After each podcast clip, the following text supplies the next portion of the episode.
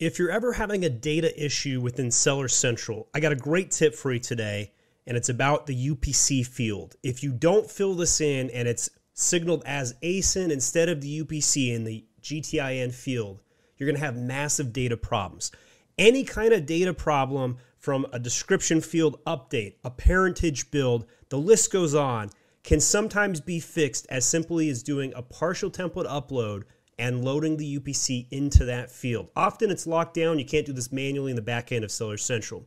My name is Stephen Pope, and I'm the founder of My Amazon Guy. In this video, I'm going to walk through how I just made this solution for L-Hook, um, which is a great universal video cam wall mount. And on this single coaching call, I, I worked with uh, Robert, and we rebuilt the parentage because the parent for the black and the white colors wasn't connected. And the solution was to fill in the UPC. I hire Stephen Pope whenever I have a problem with any of my listings because I know that will quickly resolve the issue. So today we we did a parentage fix together and we fixed it in one call. Yep, just say and and I've had uh, historical instances where I've had product listings disappear or other things come up that would have taken me much longer to do. Well, Robert, we appreciate your business. Thank you for the testimonial. Yeah, I appreciate it. So I've helped Robert out a couple times, a few times over the last year or so, and it's uh, been really great to see his business grow. So let's now go into Seller Central. So this is the product in question right here, and this is already solved. So you can see the UPC is filled in right here. If you have a problem and this field right here is instead showing the ASIN instead of the UPC, you're going to want to pay attention to the next step we're going to go into the Excel file. So, what I typically recommend doing is downloading a full category listing export, and I'll walk you through that next. Um, this is an example of a file that I built manually because I was trying to troubleshoot two things at the same time and I really wanted to isolate things. So, I made the parentage and I made a new SKU. Whenever you do parentage work, always make a new SKU and always do it by template upload. Don't do parentage any other way. If you try and do it manually in Seller Central, you can muck things up very badly. Um, so in this, you got to list out. The, so we got two SKUs we're going to try and connect here: a white and a black. So those are those two SKUs right there. All they were already loaded, already had hundreds of reviews on Amazon.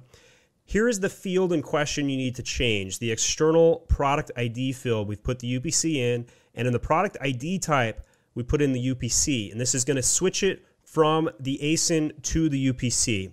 If you haven't loaded a UPC before, this still works. Even if you just download a UPC off eBay or however you're to get that, it's supposed to get from GS1. Most people don't. Over here is the parented uh, parent-child relationship. Um, so you put parent in under the parent SKU and then child under the child SKUs. List out the parent SKU to reference and connect the children to the parent so they're no longer orphans. You're adopting them, if you will. The relationship type is blank on the parent, but it's filled in on both children. I sometimes forget that step. Sometimes in the template file, I'll forget and I'll put variation right there. So you got to remember to leave that one blank on the parent SKU. Variation theme. So this will be different in every category. You do need to double check your category, but color name is usually a pretty common one, very common there. And then if you're not doing a full template upload, you need to switch this to partial update. Failure to do this will wipe any other field that's not filled in. And then whatever variation thing you're using here, you're going to want to scroll over and fill it in. So in our case, we did color name uh, and white and black here. One of the silly things about the templates is, you know, you got color underscore name right there, but you'll notice over here it's color name, no underscore. A little confusing. Uh, Amazon is not consistent with its data at all. Next step, you're going to come over into Seller Central, put your cursor under inventory, and find the file in question put your email alert on here and hit upload file.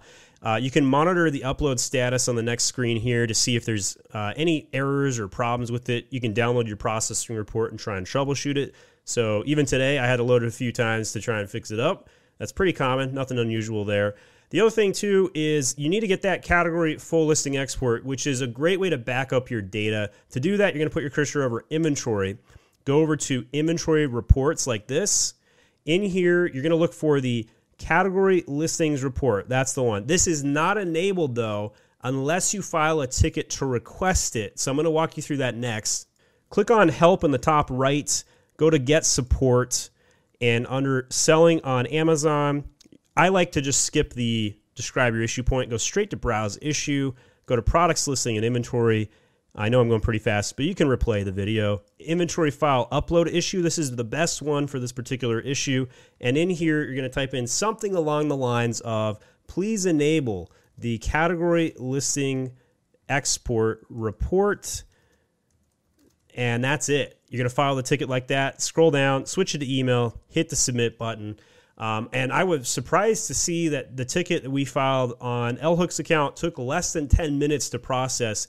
They, they enabled the report and we were in business.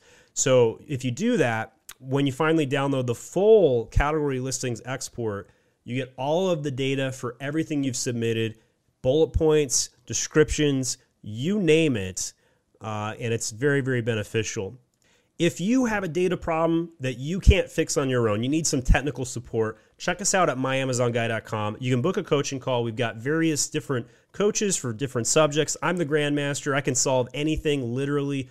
You can book with me. If you want a little bit more cost effective measure, maybe you speak in Spanish. We got a new Spanish coach up here. Uh, and many of our account directors and catalog experts are here to support you. Uh, so feel free to book a call. Uh, we have 20 other videos on catalog troubleshooting. Check those out next. My name is Stephen Pope, and I'm the founder of My Amazon Guy.